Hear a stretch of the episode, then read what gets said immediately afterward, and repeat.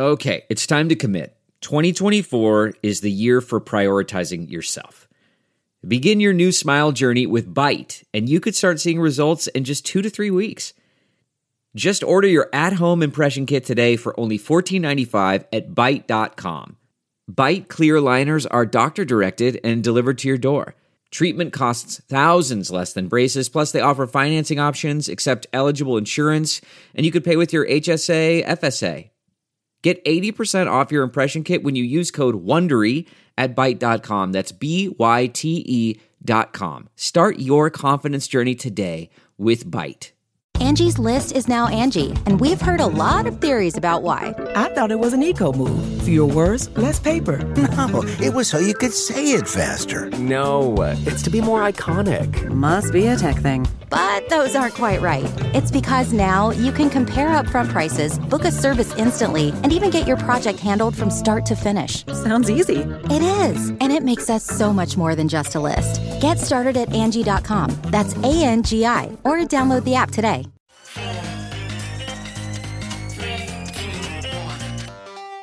Welcome back to The Breakdown with me, NLW.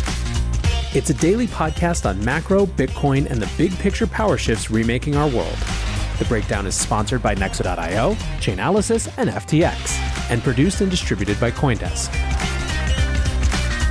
What's going on, guys? It is Saturday, July 23rd, and instead of our normal weekly recap, we are rounding out Midsummer Macro with Qiao Wang. Before we get into this conversation, however, if you are enjoying the breakdown, please go subscribe to it, give it a rating, give it a review, or if you want to dig deeper into the conversation, come join us on the Breakers Discord. You can find a link in the show notes or go to bit.ly slash breakdownpod. Also, a disclosure as always, in addition to them being a sponsor of the show, I also work with FTX. So, for this final episode of this mini series on Midsummer Macro, I am excited to welcome back returning guest Qiao Wang. Qiao has done a ton in the crypto space, with his most recent contributions focused around Alliance DAO. Alliance is an accelerator slash startup mentorship program that works with companies in DeFi, DAOs, NFT, infrastructure, and more. Full disclosure, I am also an investor in Alliance, but much beyond his work in that front, I've just long found Qiao to be one of the most insightful, clear eyed thinkers and communicators in the crypto space. In this conversation, we talk about how this bear market is different what he believes needs to get built, and most of all, why he can't see any long term reason to be bearish. Without any further ado, let's dive in.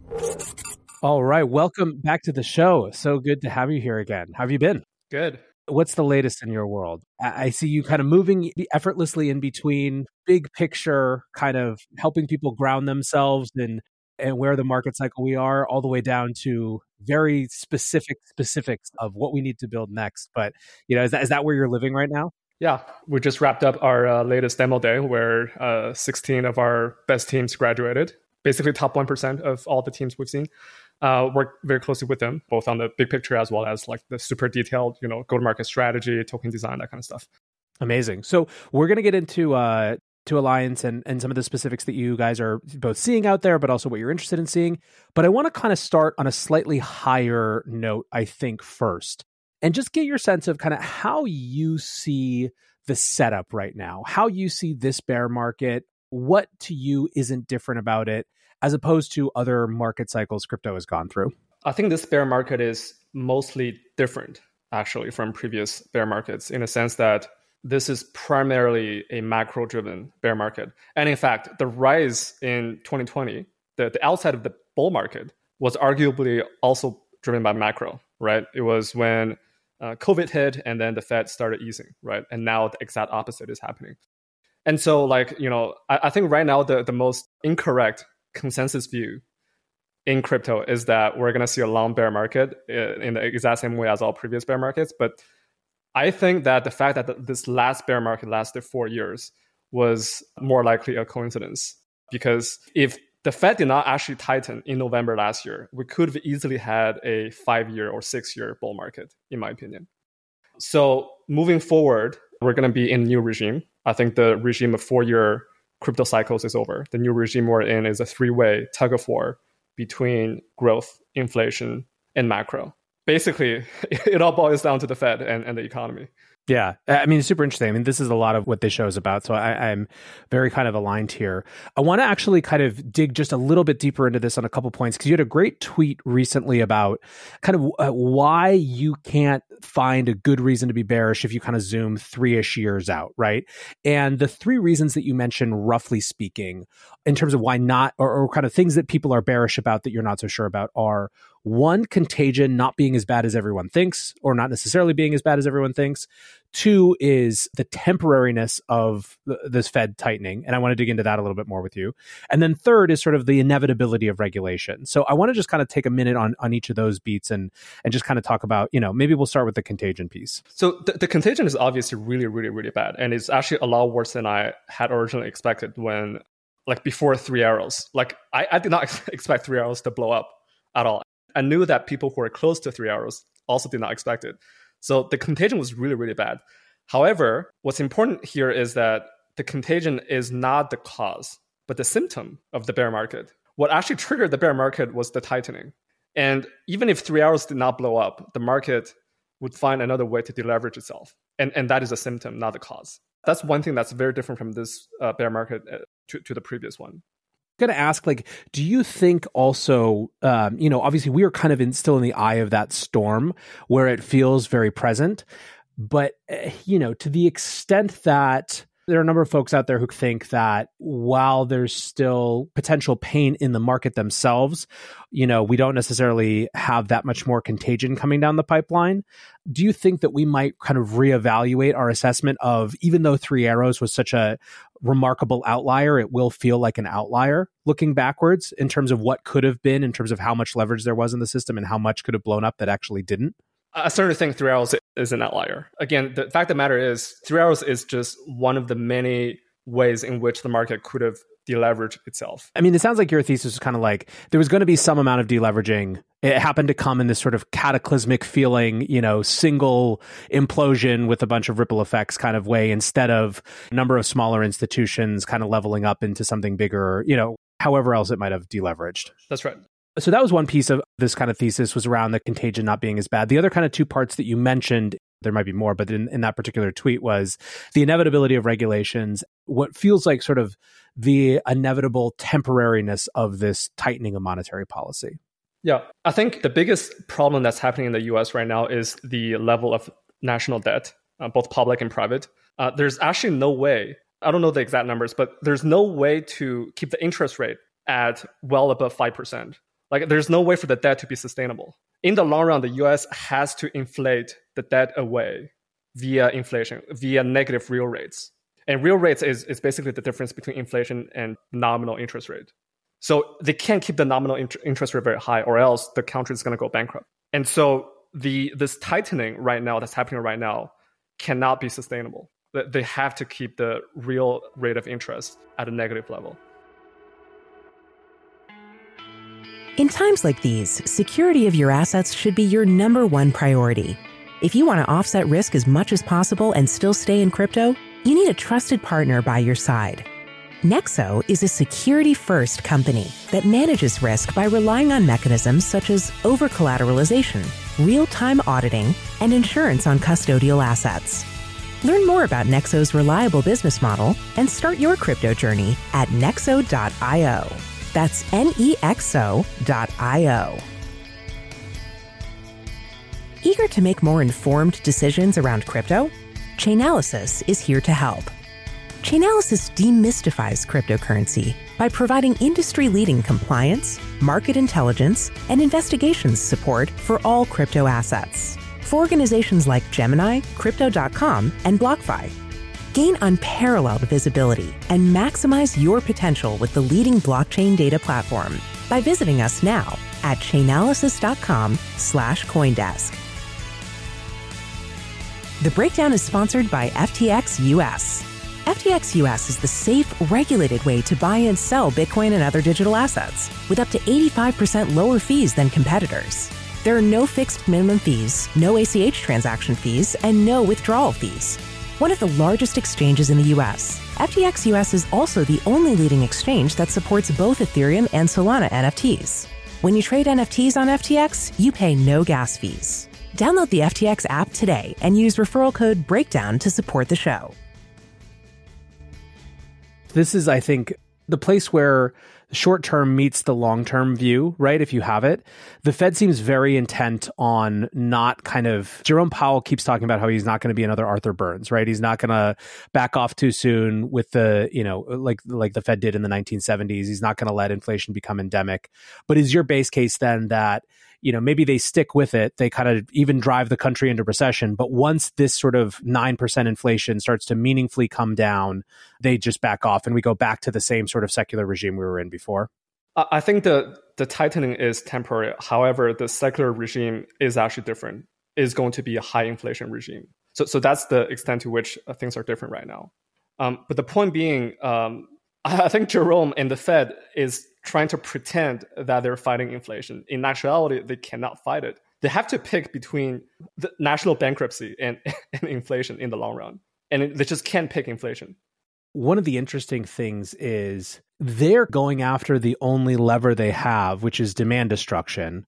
And to some extent, it, it feels like the play from a, almost an optic standpoint is just to push on the lever they have until hopefully, you know, people stop doing things enough that the things that they actually thought were causing inflation in the first place, i.e., supply chains, can resolve themselves. It's almost like their assessment of transitory wasn't even necessarily wrong. It might have just been like four years transitory to get sorted. And so now they have to kind of grind things to a screeching halt while it catches up or something like that. One interesting insight that I read is not my original thought, but uh, just want to share it because it's really interesting. The fact that in the 2010s, we've done a lot of QE.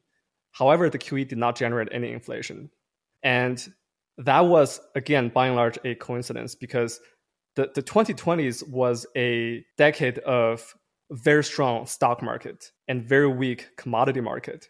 So the money that was printed went to the stock market reflexively. Whereas in this new decade, it's likely that the stock market is going to be weak because it was very overpriced whereas the commodity market is in a secular bull market. So if we do QE now, that money will actually flow into commodity market, which by definition generates high inflation. It's a self-reinforcing loop. Super interesting. We could talk about this piece all day, but I want to get to the other, other piece, and then I want to kind of dig deeper into some of the industry stuff too, because you have so many interesting thoughts there. But I guess the last piece is just the sort of inevitability of regulations. Talk to us about that for just a moment.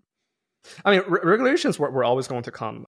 It was very obvious in the 2018 cycle. Like after all that bullshit with ICOs, all that stuff, it was inevitable. But I think right now it's possible, but it's very unlikely for G7 to impose a full ban on crypto because of the amount of the percentage of the population and politicians who already own crypto. It's just very hard democratically to go against these people. Um, so uh, regulations are going to come, but it's very unlikely to be a full ban. I agree with that. I mean, I think that everything that we've seen in the US this year is like broken to the upside if the upside is more positive than we might have expected. You know, not that there aren't still like a lot of very specific discrete problematic battles that that could be have in terms of the the nature and shape of the industry but by and large, you know, there's literal zero talk of U.S. bannings uh, of the industry, and instead a bipartisan group of senators proposing, you know, kind of this middle space between securities and commodities to define these assets. It's just I don't think anyone was kind of expecting it to be that level of discourse, you know, uh, from the U.S. government this year so the final part of that tweet was sort of more like the flip side. Why not just why reasons not to be bearish but reasons to be bullish. And what you specifically kind of pointed to was record number of, of founders applying to alliance and your biggest single most important metric of developers coming into the space in terms of its, its long-term health so with that let's segue to alliance and uh, just give us a little bit of the the backstory how it started how it's evolved and where it is today and what maybe the most recent class shows in terms of what you're seeing builders be focused on out there? Yeah, so Alliance started a little bit before DeFi Summer in 2020. It was actually end of 2019, early 2020. So arguably, we played a, a role in in the DeFi Summer. But the way we did was we we matched, um, you know, we we brought a group of people, a group of founders, uh, some of the best startups back then, Zero X Synthetix, you know, Kyber, all these guys, uh, alongside uh, market makers from traditional finance like Jump, like Jump actually got into DeFi partly because of us. Uh, Jump and other other market makers, but over time, uh, obviously, crypto Web three uh, expanded well beyond DeFi.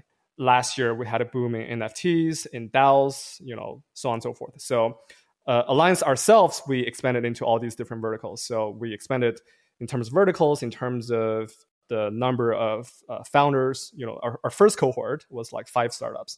Now we're around 20. And by the way, we're not going to go much beyond that because we want to make sure that every startup gets as much support from us as possible, but keeping the, the number low. Basically, the, the two main things that we do for our startups one is uh, we give them our time. We really spend a lot of time for each and every one of our startups. Some of them talk to us almost on a daily basis.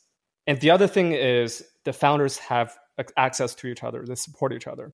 We noticed over the years that, especially for like super low level technical stuff, or legal stuff or stuff like that, token design, that kind of stuff. Founders are actually able to help each other better than investors can help them.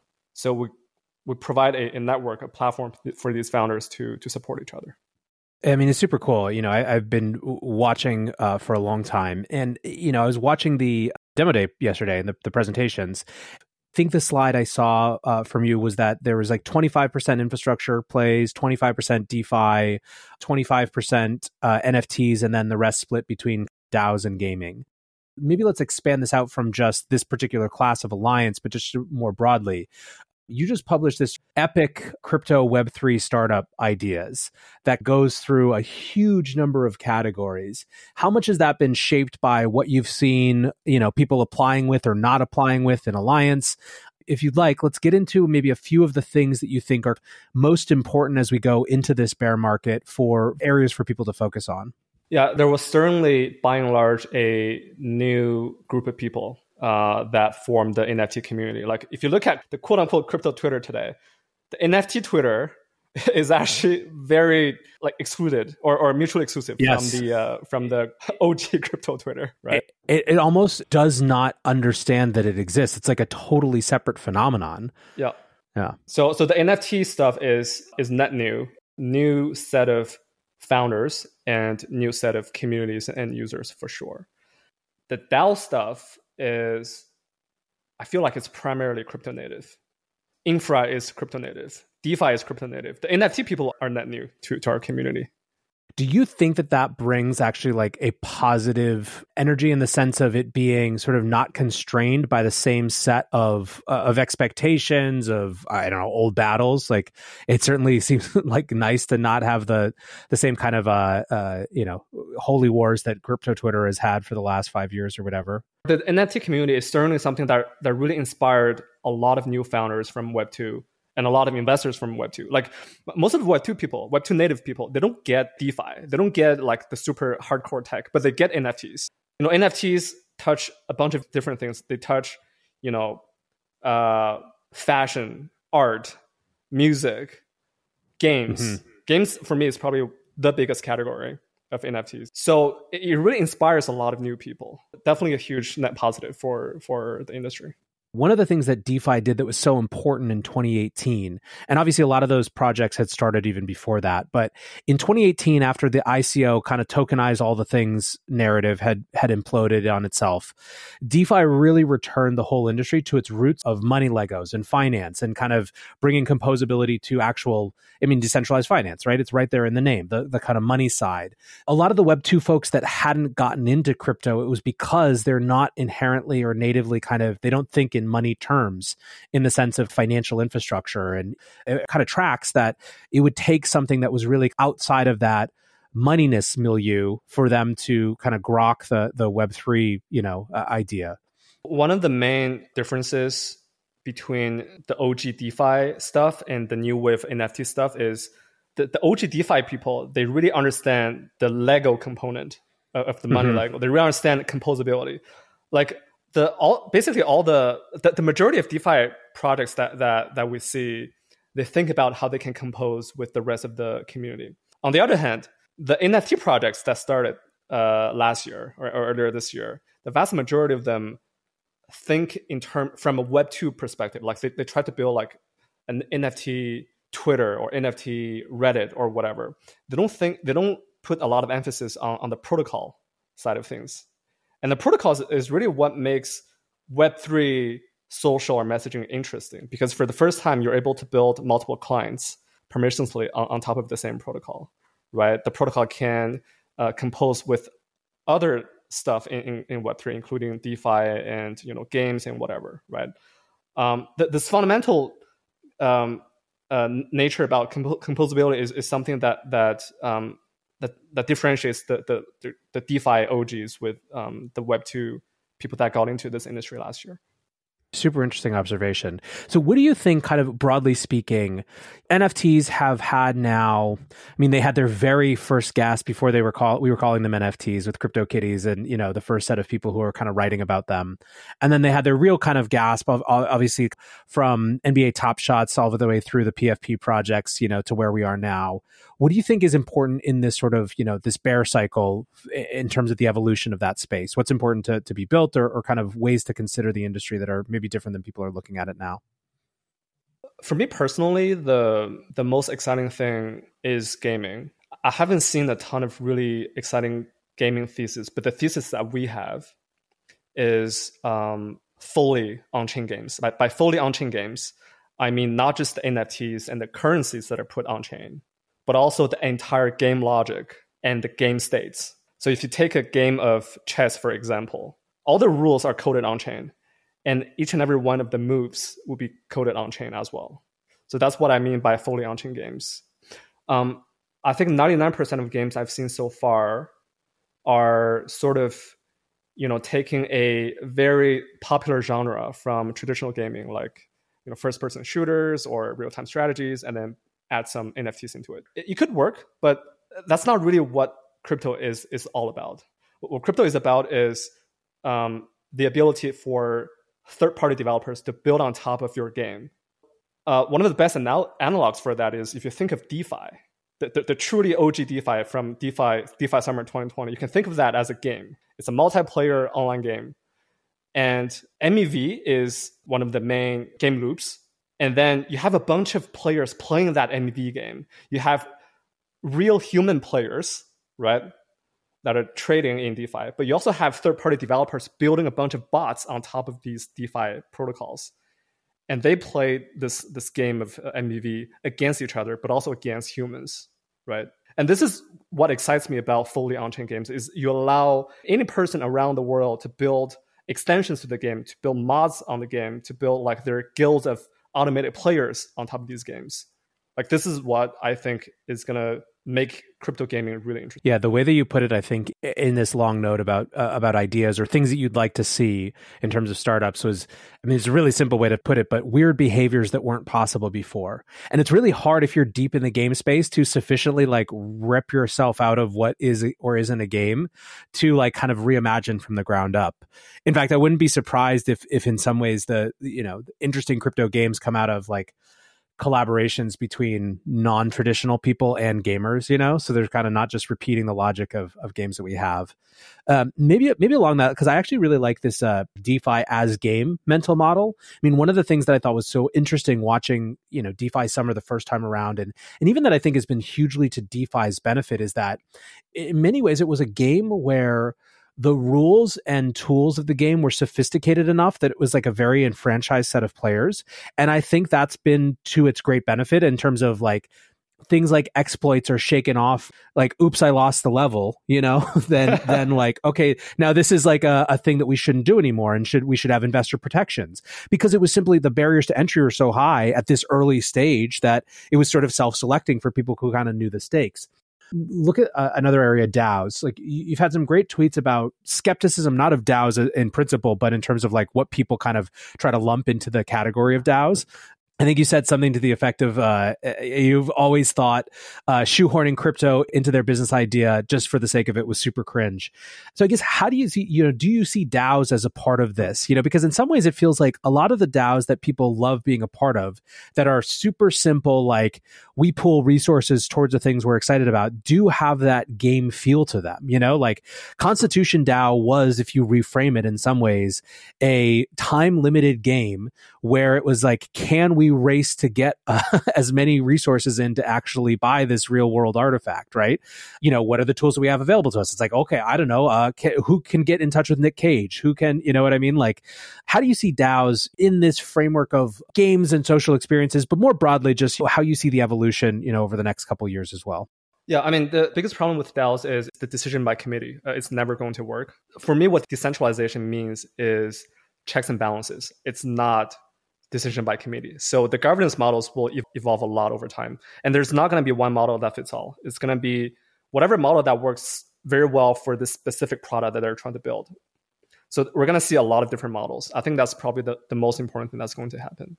So I know we have to we have to wrap this up. I could uh, jam with you on this stuff for quite some time, and at some point I want to come back and talk about bigger macro ideas. You had a great tweet coming off of listening to a Balaji uh, podcast about the year 2030. But I guess to wrap up, as we dig or settle into maybe this bear market, like what are you kind of most nervous about, and what are you most excited about?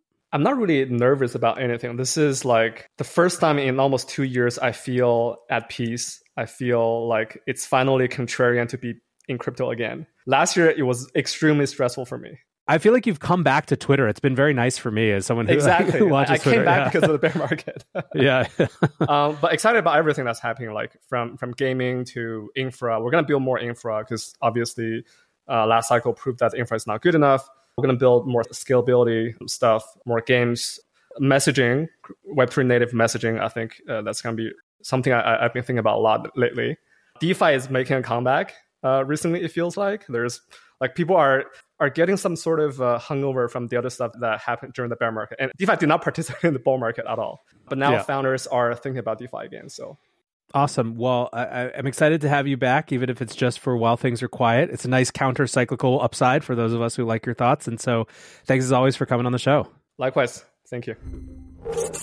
Hey guys, back to NLW here. Just want to give one more big thank you to my guest, Qiao Wang, my sponsors, Nexo.io, Chainalysis, and FTX for supporting the show, and to you guys for listening. Until tomorrow, be safe and take care of each other. Peace. One, two, three, four. Those are numbers, but you already knew that. If you want to know what number you're going to pay each month for your car, use Kelley Blue Book My Wallet on Auto Trader. They're really good at numbers. Auto Trader.